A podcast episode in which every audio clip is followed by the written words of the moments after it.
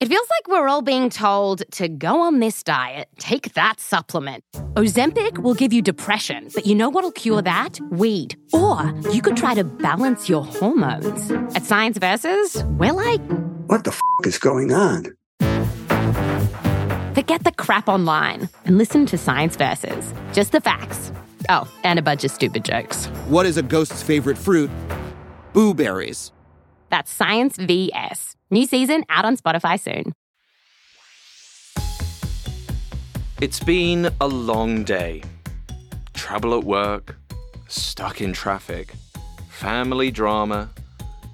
You get home, open your front door, and see your dog's wagging tail. They press against your legs, feet tip tapping on the floor. As you rub their ears, your frustration melts. If you're most people, you're picturing a Labrador retriever, a fluffy, loyal, sometimes mischievous pup who's always there to play fetch or cuddle after a bad day. Most people don't think of a shepherd mix who saved 50 people, a Newfoundland who helped create the map of America, or the Huskies who starred in the Cuba Gooding Jr. classic Snow Dogs. Through millennia, dogs have evolved to be our best friends. But some dogs go beyond the calls of sit, roll over, and stop chasing the Amazon delivery guy. This podcast is about those very good dogs.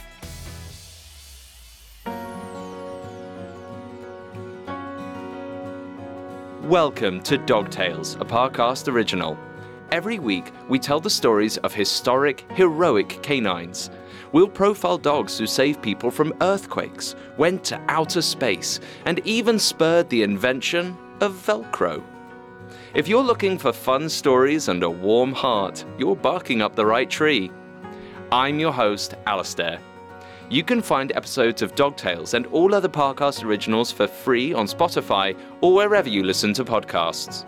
To stream Dog Tales for free on Spotify, just open the app and type Dog Tales in the search bar.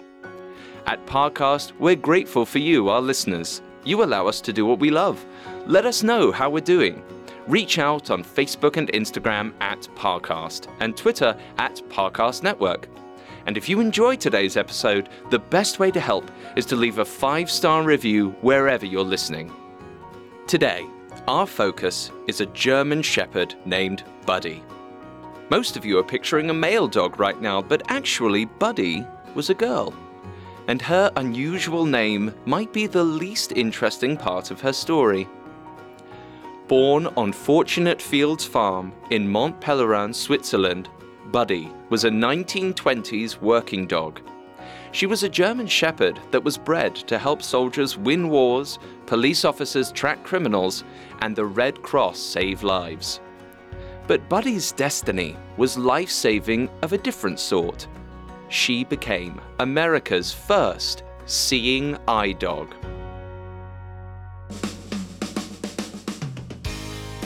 When Buddy first met Morris Frank, she was not enthused. The Americans smelled weird, and he ran out of treats very quickly.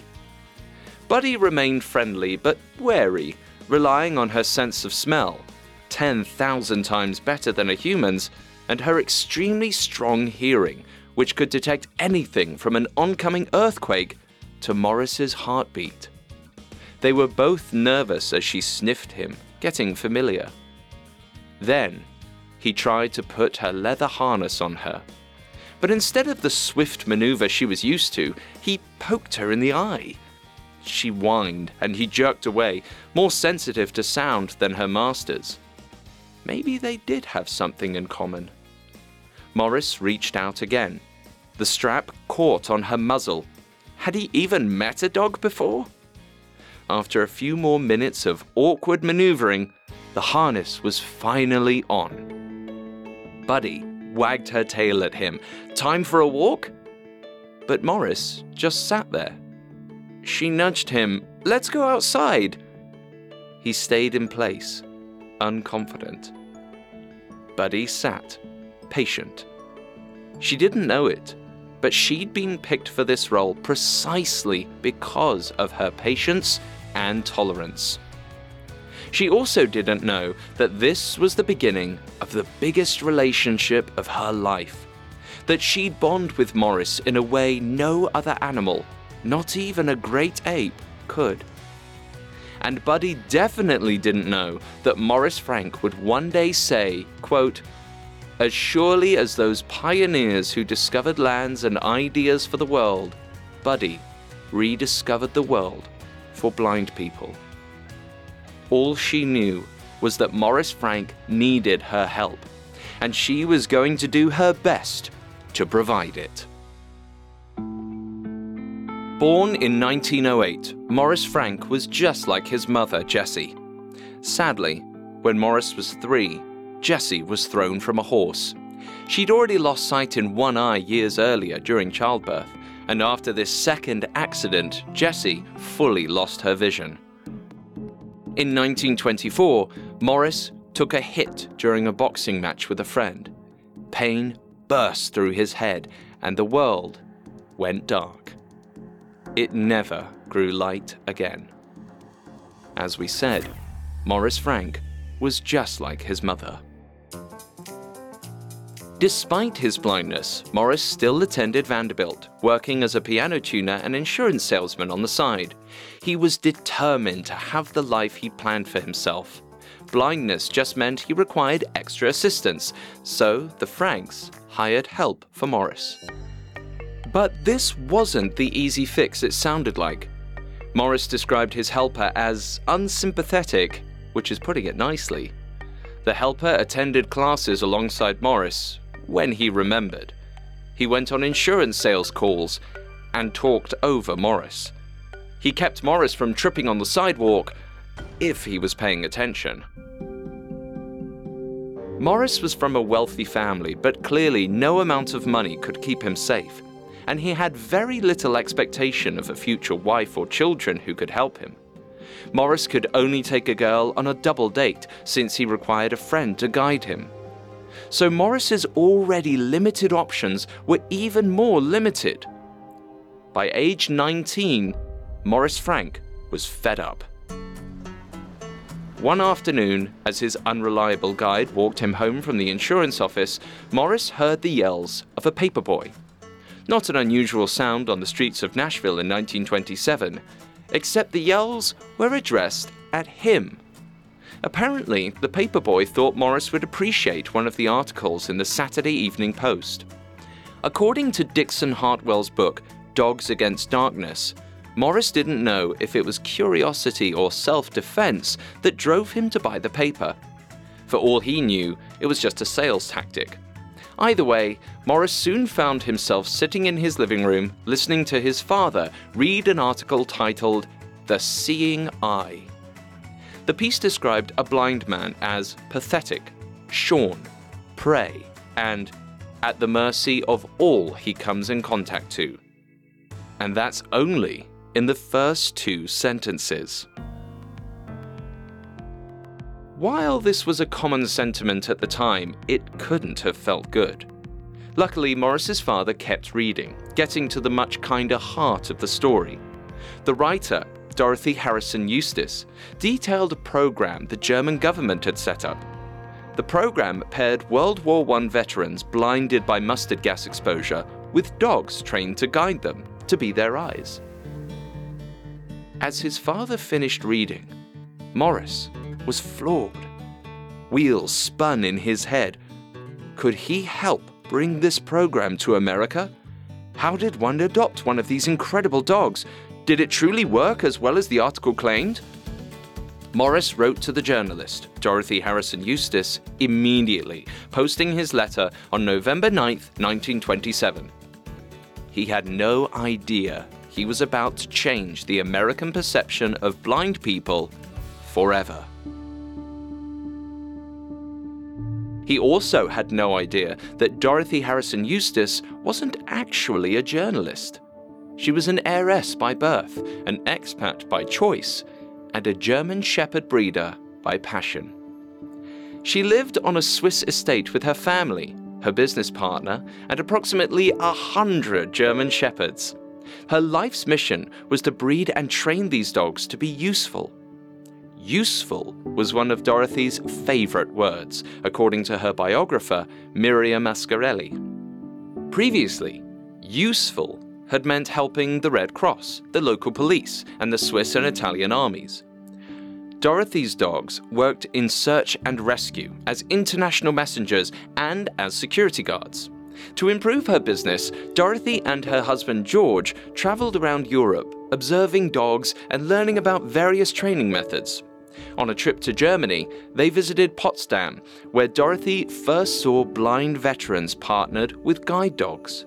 She wrote, the one quick glimpse of the crying need for guidance and companionship in the lonely, all enveloping darkness stood out clearly before my swimming eyes. To think that one small dog could stand for so much in the life of a human being, not only in his usual role as companion, but as his eyes, sword, shield, and buckler. Suddenly, useful had a new meaning guiding the blind. Dorothy was obsessed. So when the Saturday Evening Post approached her to write about her work at Fortunate Fields, she sent them something a little different. Dorothy wrote about the useful, incredible German dogs in the very article that spurred the letter from Morris Frank, The Seeing Eye. Dorothy was inundated with mail. Her article had done the 1927 equivalent of going viral. But Morris Frank's letter caught her heart. Perhaps because Morris didn't simply ask for a dog, but asked how he could help. Dorothy wrote back, filled with sympathy. She trained dogs, sure, but not dogs for the blind. And 1927 wasn't a great year for sending disabled Americans into Germany, as the Nazis were slowly gaining power. However, Dorothy did have several well trained German shepherds, and she couldn't stop herself from offering Morris a dog.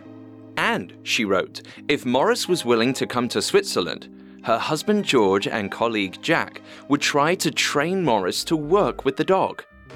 Jack's brother was blind, so he was familiar with the help required. It would be a moonshot, a grand experiment. None of them had ever trained a guide dog partnership before, but they were willing to try, so long as Morris was truly committed. Dorothy would be in the States for Christmas in a few weeks and would follow up with a phone call then. About two weeks later, Morris received a telegram. Dorothy would call that night. Bursting with anticipation, Morris sat by the phone, every jittery breath taking him closer to the dream of independence. He could barely keep still. When the phone rang, he bounced out of his chair. Dorothy spoke softly. Mr. Frank, do you still want to come to Switzerland for your dog? It's a very long trip for a blind boy alone. Morris struggled to speak through his thick emotions. Finally, the words poured out loudly all at once. To Switzerland? To get a dog? Mrs. Eustis, to get my independence back, I'd go to hell. Coming up, Morris Frank travels to Switzerland and begins a grand experiment. Could a dog really be his eyes? Now back to the story. For Christmas in 1927, Morris Frank received a promise. If he went to Switzerland, Dorothy Harrison Eustis, her husband George, and their business partner Jack Humphrey would train one of their German shepherds to be his eyes. However, Morris's friends and neighbors were quick to pass judgment. A blind man traveling across the ocean? Alone? To get a dog? It simply wasn't done, and Nashville high society made that clear. Even Morris's mother, an advocate for the blind who'd lost her own sight, had reservations. How would he even get there? It was impossible for a blind man to book solo passage on an ocean liner. What if he fell off the boat? In Switzerland, Dorothy Harrison Eustis was working through those same problems with her secretary, Gretchen Green, and a much more resolute mindset. Now that Morris was on board, Dorothy would do anything to make this work. She was, dare I say, dogged? Gretchen came up with the solution send Morris to Switzerland via the American Express Shipping Company. They could skirt legalities by classifying him as a parcel. Dehumanizing? Yes. Necessary? Even more so. In April 1928, five months after he'd sent his first letter to Dorothy, Morris Frank traveled to New York City and boarded an ocean liner. Once on board, Morris was promptly locked inside his stateroom. He was allowed out only for meals and supervised walks, like a child or small dog. The reception in Switzerland was much warmer. Dorothy, her husband George, animal trainer Jack Humphrey's wife and son, and two dogs, Nugget and Nancy, eagerly greeted Morris. They drove him up Mont Pelerin to their breeding and training grounds, Fortunate Fields. Fortunate Fields boasted majestic views of Lake Geneva and rolling farmland hills. Imagine the sound of music, but instead of a multitude of children, a multitude of German shepherds. And instead of teaching her charges to sing, Dorothy taught them to do police work. Upon arrival at Fortunate Fields, Morris met animal trainer Jack Humphrey. He was described as a Will Rogers type with self deprecating humor and an incredible intellect. At the time, he was the only person who'd been brave enough, or bored enough, to teach a camel to walk backwards. And for the past few months, he'd been trying to top that feat by teaching German shepherds to guide the blind. Morris was eager to meet his new guide dog. Was it Nugget? Nancy? No. His dog was not yet selected. Jack and George wanted to spend some time observing Morris, then pick the dog that best suited his personality. It was a thoughtful system, but the last thing Morris wanted to do was wait longer. Dorothy tried to lighten the mood with her favourite joke, but Morris didn't laugh. This concerned her. Was he simply nervous? Did he lack a sense of humour? What if he couldn't bond with the dog? They'd spent so much time considering the personality of dogs, but this whole fraught project could be ruined entirely by the human element. Nevertheless, the trio spent the next 24 hours getting to know Morris Frank and evaluating which dog would be a better fit for the grim but determined Southerner. The next day, Jack and George agreed. The dog for Morris Frank was named Kiss. As the only female in a litter of eight pups, she was clever, good tempered, and unflappable. They'd been training her every day for three months. Decision made. They sat Morris down and Jack handed him a treat. It was time to meet his dog. Morris asked, Is she beautiful? She's a fortunate fields dog, sir, George answered, mildly offended Morris would even ask. Then they left the room and sent in Kiss. Morris listened to the soft panting and tapping of her nails on the hard wood as Kiss approached him, sniffing for the meat. Morris gave her the treat and slowly began to pet the German Shepherd. She was soft and friendly. Petting her helped settle Morris's nerves for a moment. Jack returned, and Morris asked what the dog's name was. Kiss. Kiss? Morris was mortified. Maybe this was a normal dog name in Europe, but he could not imagine walking through the streets of Nashville saying, Kiss? Come, Kiss. Good girl, Kiss. This dog was supposed to help him meet women, not send them running. He promptly rechristened her. I'm going to call you Buddy. Before they could begin training in earnest, Jack and George gave Morris a single imperative. Everything hinged on this he had to earn the dog's love. Maybe he shouldn't have been so quick to rename her. Jack Humphrey explained his ideology to Morris, which he'd go on to promote in his worldwide lectures. The goal starting out was not, quote, to teach the dog to act as a guide, but to teach it that you are a friend. You must arrange the first work in such a manner that everything is pleasant for the dog. Notice that I have not said so that everything is pleasant for you, but for the dog. To build this bond, man and dog must be together constantly. So Morris would take sole responsibility for Buddy's care. He'd start with learning the basics grooming, feeding, taking her outside to ruin the beautiful alpine grass. But Buddy, despite her perfect temperament and intensive training, wasn't exactly willing to go along with Morris's simple commands. He could barely get her harness on, and in almost four years of complete blindness, he'd fallen into the habit of speaking shyly and dispassionately. He was viewed as powerless, so he acted that way. His tone, much like the rest of him, simply wasn't that interesting or pleasant to Buddy. With a dog, tone of voice is everything. According to dog whisperer Cesar Millan, dogs are keenly aware of our emotions. It's imperative a dog has an understanding of how we feel about them so they know their place in the pack order.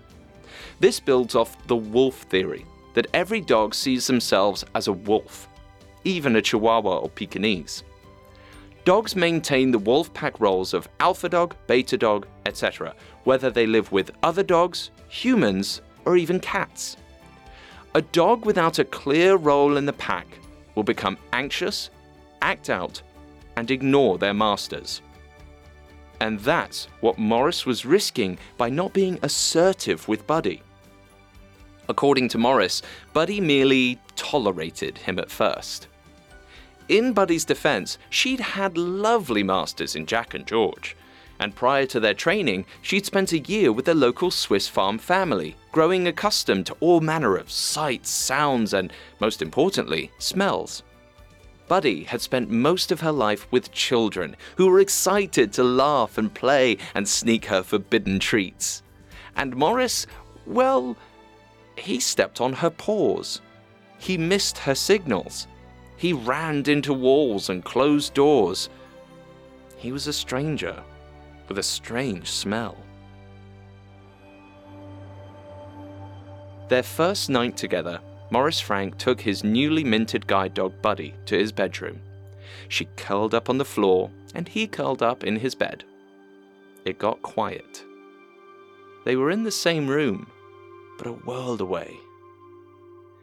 Even after four years, Morris had never grown used to the nightly meeting of silence and darkness culminating in a desolate ache in his chest.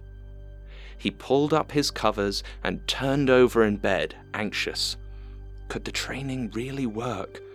What if Buddy never warmed up to him? Was he resigned to a lifetime of disappointing double dates? He'd kept a stiff upper lip all day, but now it was only Morris, alone with his thoughts. The hope he'd shipped across the ocean had waned in the reality of Switzerland. Turning over again, he heard a small whine. Someone else uncomfortable in the night. For the first night since the hospital, he wasn't quite so alone. He had a dog. Morris called to her, Here, buddy. She remained still. He remembered what Jack had said Something about tone, about making your presence a pleasant experience for the dog. He adjusted his pitch, reached a hand off the side of the bed, uttered one more desperate, Here, girl, to the stranger of a dog. This time, she trotted over and rested her big, soft head on the bed near his hand. He said her name again, and she jumped up turned in a circle, and laid down next to him, breathing slowly.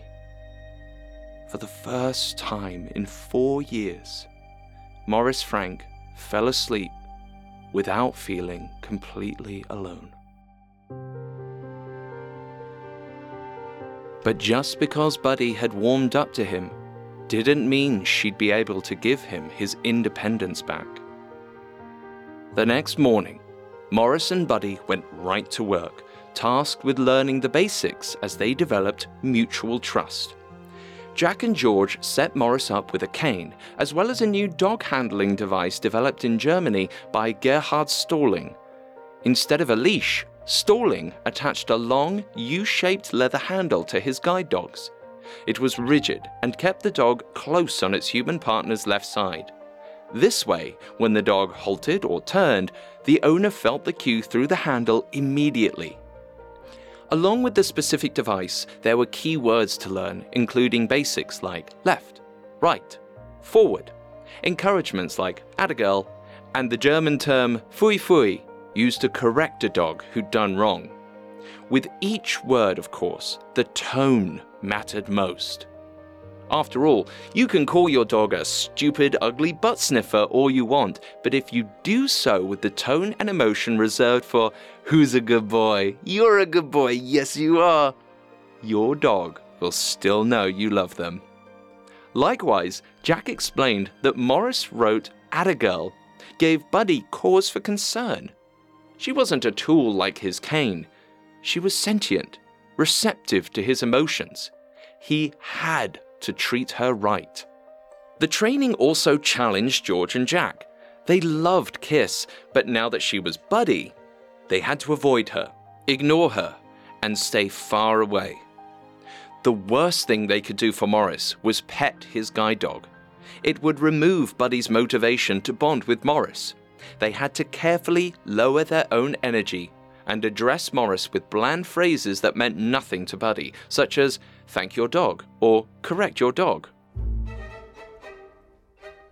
Once Morris and Buddy had mastered the basic commands, it was time for their first walk. Early one morning, Morris, Buddy, and George assembled at the front door of the mansion, and Morris gave the command forward. Buddy sprang forward, Morris gliding behind. He felt like he was flying. Buddy kept a fast pace, and George followed behind them, encouraging the pair's quick clip across the Swiss mountainside, into a cable car, and two miles through the local town of Vevey. Morris hadn't got that much exercise in years. It was exhausting, exhilarating, and not without some trouble. Jack, George, and Dorothy were concerned about the judgmental looks and comments Morris and Buddy got on the streets of Vevey. Locals weren't afraid to air their opinions. Some accused Morris of enslaving Buddy. Others were outraged Buddy wasn't raising puppies. And some just didn't think Morris should be on a street with this much traffic. Jack, George, and Dorothy tried to brush all concerns aside. Though Morris still struggled as they explored places beyond Fortunate Fields, Morris was forced to learn to follow Buddy's direction. If she pulled left, he'd better follow, or he'd find himself bumping into a Swiss local and making a bumbling American apology. If she pulled right, he'd better go right, or he'd trip over a pothole in the road. And if his command of forward was met with stock stillness, he'd better stay still himself or risk being run over by a passing bicycle. This was known as intelligent disobedience, a key part of Jack and George's methodology. Buddy had been trained to ignore commands that might put Morris in danger and act on instinct if she sensed trouble. At least, they'd hoped she had. The only way to know for sure was to test her, something everyone was hesitant to do as it involved deliberately putting Morris Frank in danger. But as it often does, danger came without invitation. Up next, Buddy's first real test. Now back to the story. As April 1928 rolled into May, the weather in Switzerland was only growing nicer. Morris Frank, his guide dog in training, Buddy, and their instructor, Jack Humphrey, walked their usual route from the cable car back to Fortunate Fields. It was a mellow day on Mont Pelerin, surrounded by mulberry and malachite hills, alpine lake water placid in the distance. Even Morris was beginning to relax as Buddy led him uphill towards the main road. True to his philosophy, Jack maintained some distance from Morris and Buddy. Jack was proud of how he'd trained Buddy and of the blossoming partnership between man and dog. Jack continued up the hill, Morris's commands to Buddy growing fainter in the distance. They were really starting to operate as a team. A team right in the path of runaway horses. Jack could see the fear in the horse's eyes, the driver's lack of control, the carriage wheel spinning too fast. He knew horses, and he knew these horses would not be stopped.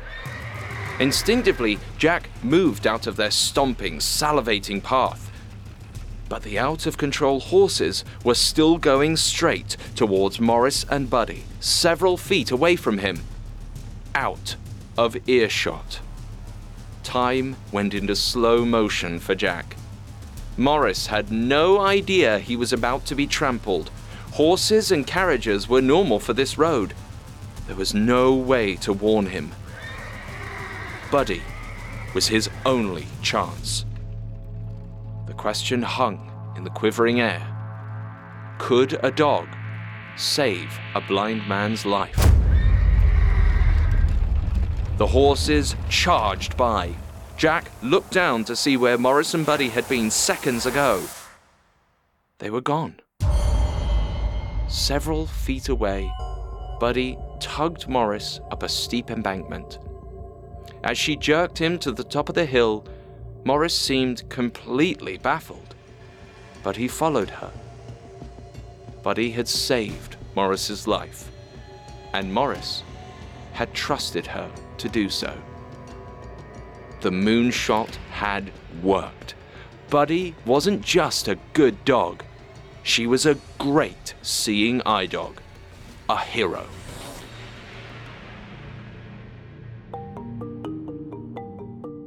Morris and Buddy were ready for the next step unsupervised daily walks. Jack told Morris to follow the same route around Vevey he and George had been taking them on. Buddy knew the path and she'd watch out for him. He'd expect them back in a few hours on the afternoon cable car.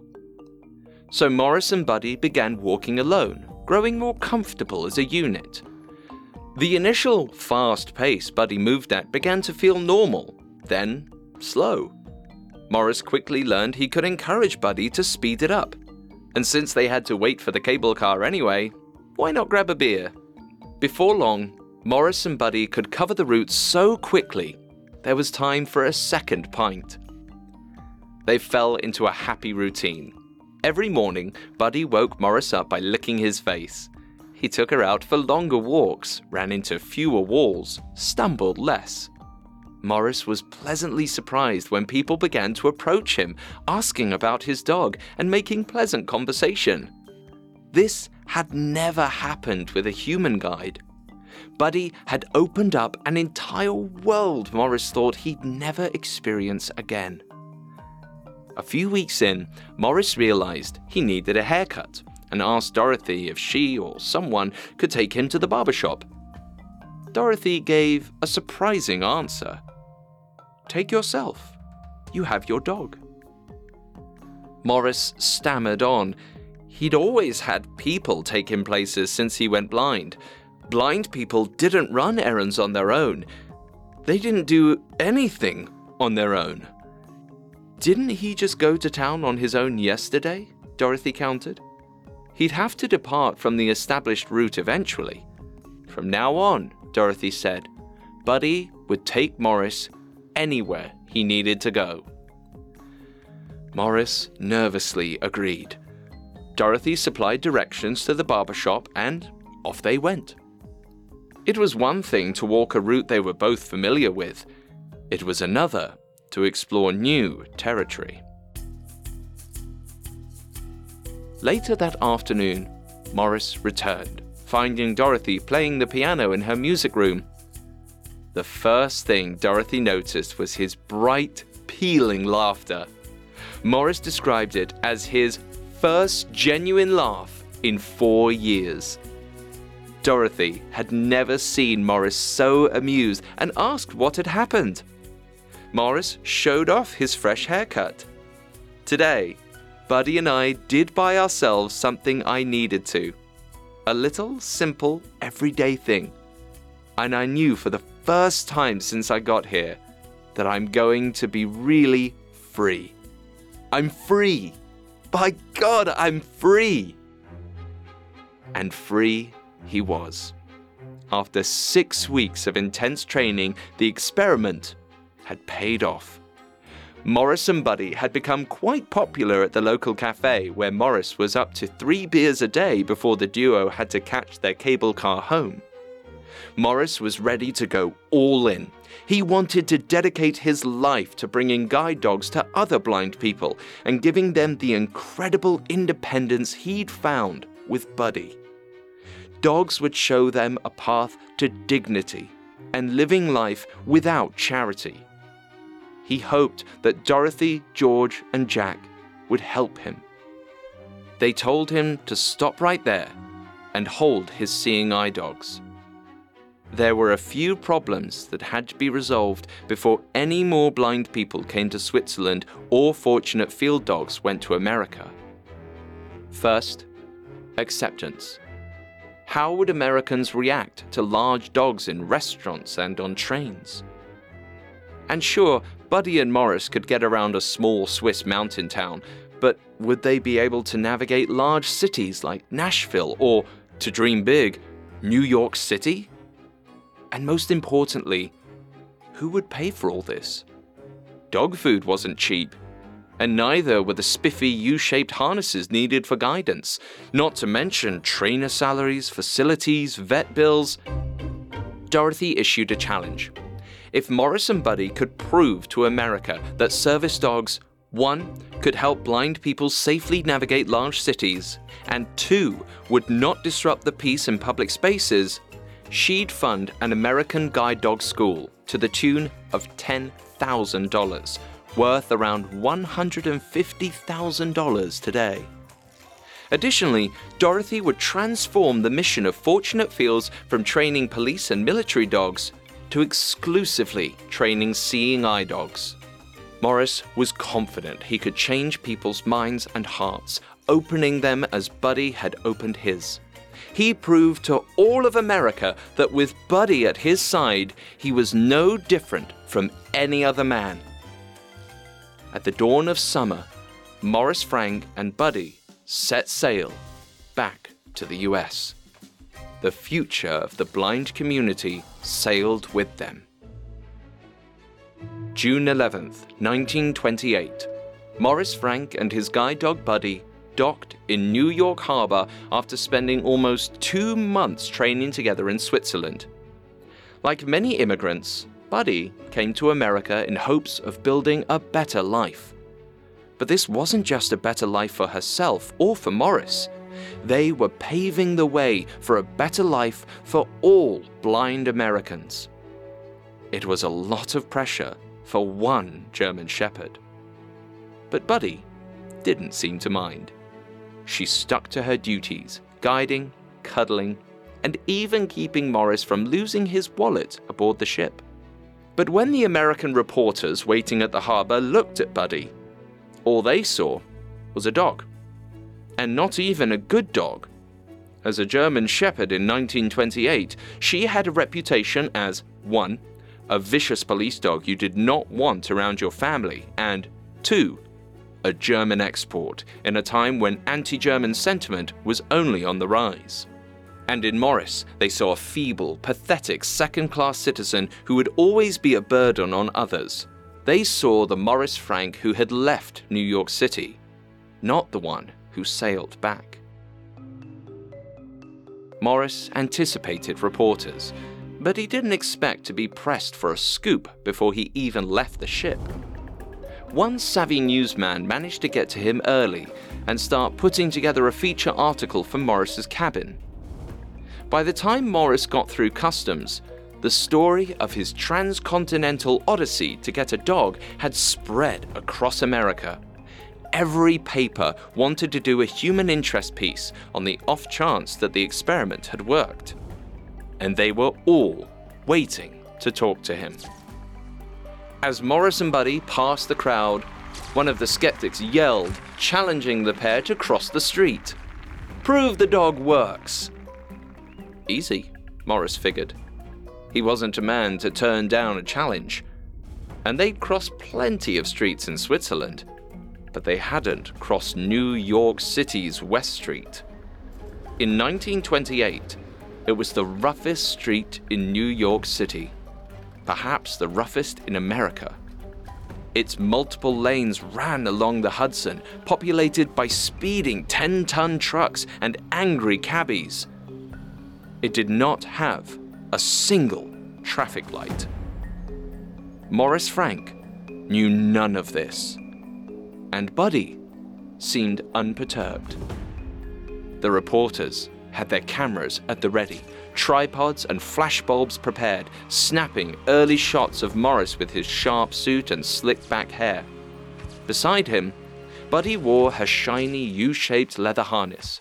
Her ears were alert but she panted happily in the New York heat. Morris took a deep breath, more nervous about how he looked in the photographs than this quick walk. Buddy, forward. Morris took a few steps before he realized what he'd agreed to. He thought he'd been hearing the whole city's worth of traffic, but it was all from this single street. Buddy halted, cautious herself. Morris felt the air sucked away from him as the hot truck bulleted past.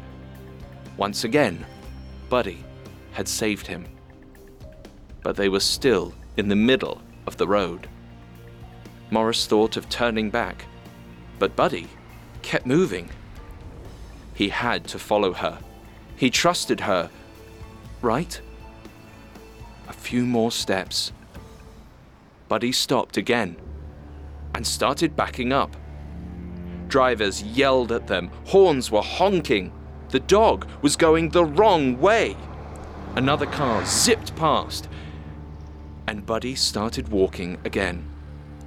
She was doing her job better than anyone expected her to. Still quivering from the near misses, Morris knew what he had to do. He said, I lost all sense of direction and surrendered myself entirely to the dog. Buddy continued, Morris beside her. She paused to wait for gaps in traffic, ignoring the angry New Yorkers and speeding cars. After three minutes, she slowed, but didn't stop. Morris knew what this meant they'd reached a curb. She was preparing him for the step. Morris took it in stride. They'd done it. Safe on the sidewalk, Morris leaned down, hugged Buddy, and told her what a good girl she was. The no longer skeptical reporter thanked him for the demonstration. It's worth noting that the reporter in question crossed West Street in a cab. When he arrived in Nashville, Morris sent Dorothy a single word telegram Success. In reply, she came to America, setting up the school she promised. America's first guide dog school was established in Nashville on January 29, 1929.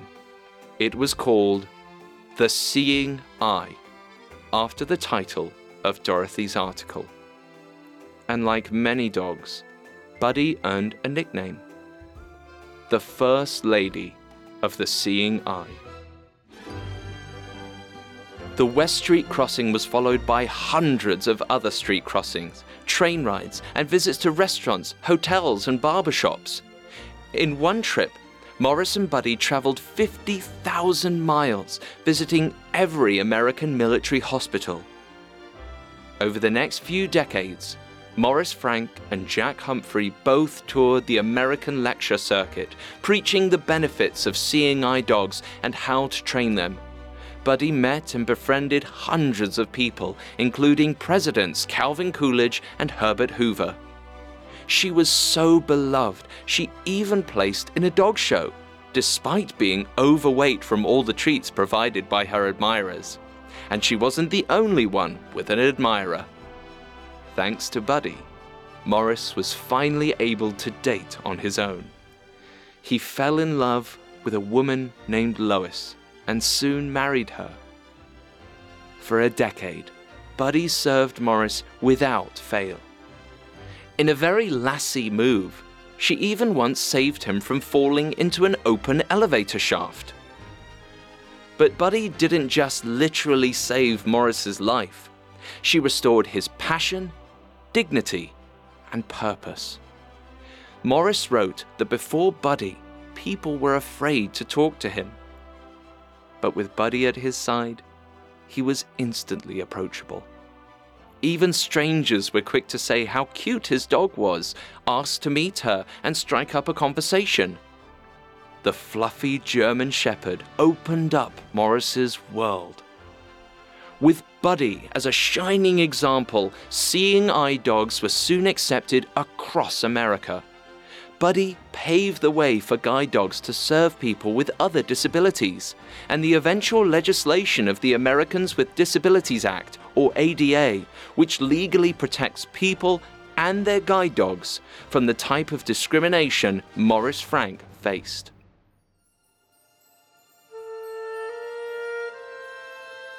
But the tragedy of dogs is that their lives are so much shorter than ours. And in that, Buddy was no exception. When she died on May 23, 1938, her obituary ran in the New York Times. Luckily for Morris, the Seeing Eye Incorporated was immensely successful, and he was able to get another guide dog. Morris Frank was served by five more seeing eye dogs throughout his life, each named after the original, Buddy. Out of respect, no seeing eye dog since has been given the name Buddy. When Morris died in 1980, the name was permanently retired. Since 1929, over 17,000 dogs have been trained and successfully served as guide dogs for the blind, now training out of the Seeing Eyes School in Morristown, New Jersey. Outside the school, there's a bronze statue of Buddy and Morris walking together.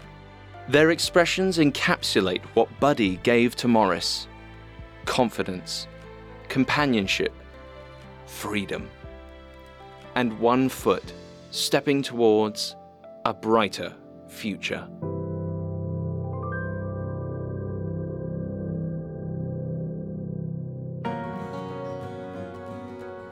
Thanks for listening to Dog Tales. Every dog has his day, and our day is Mondays. We'll be back then with a new episode. You can find more episodes of Dog Tales and all other Parcast originals for free on Spotify. Not only does Spotify already have all of your favorite music, but now Spotify is making it easy for you to enjoy all of your favorite Parcast originals like Dog Tales for free from your phone, desktop, or smart speaker. To stream Dog Tales on Spotify, just open the app and type Dog Tales in the search bar. Several of you have asked how to help us. If you enjoy the show, the best way to help is to leave a five star review. And don't forget to follow us on Facebook and Instagram at Parcast and Twitter at Parcast Network. Join us next time for another good story about a good dog. Dog Tales was created by Max Cutler, is a production of Cutler Media, and is part of the Parcast Network. It is produced by Max and Ron Cutler, sound design by Ron Shapiro, with production assistance by Joel Stein and Carly Madden. This episode of Dog Tales was written by Maggie Admire. I'm Alastair Murden.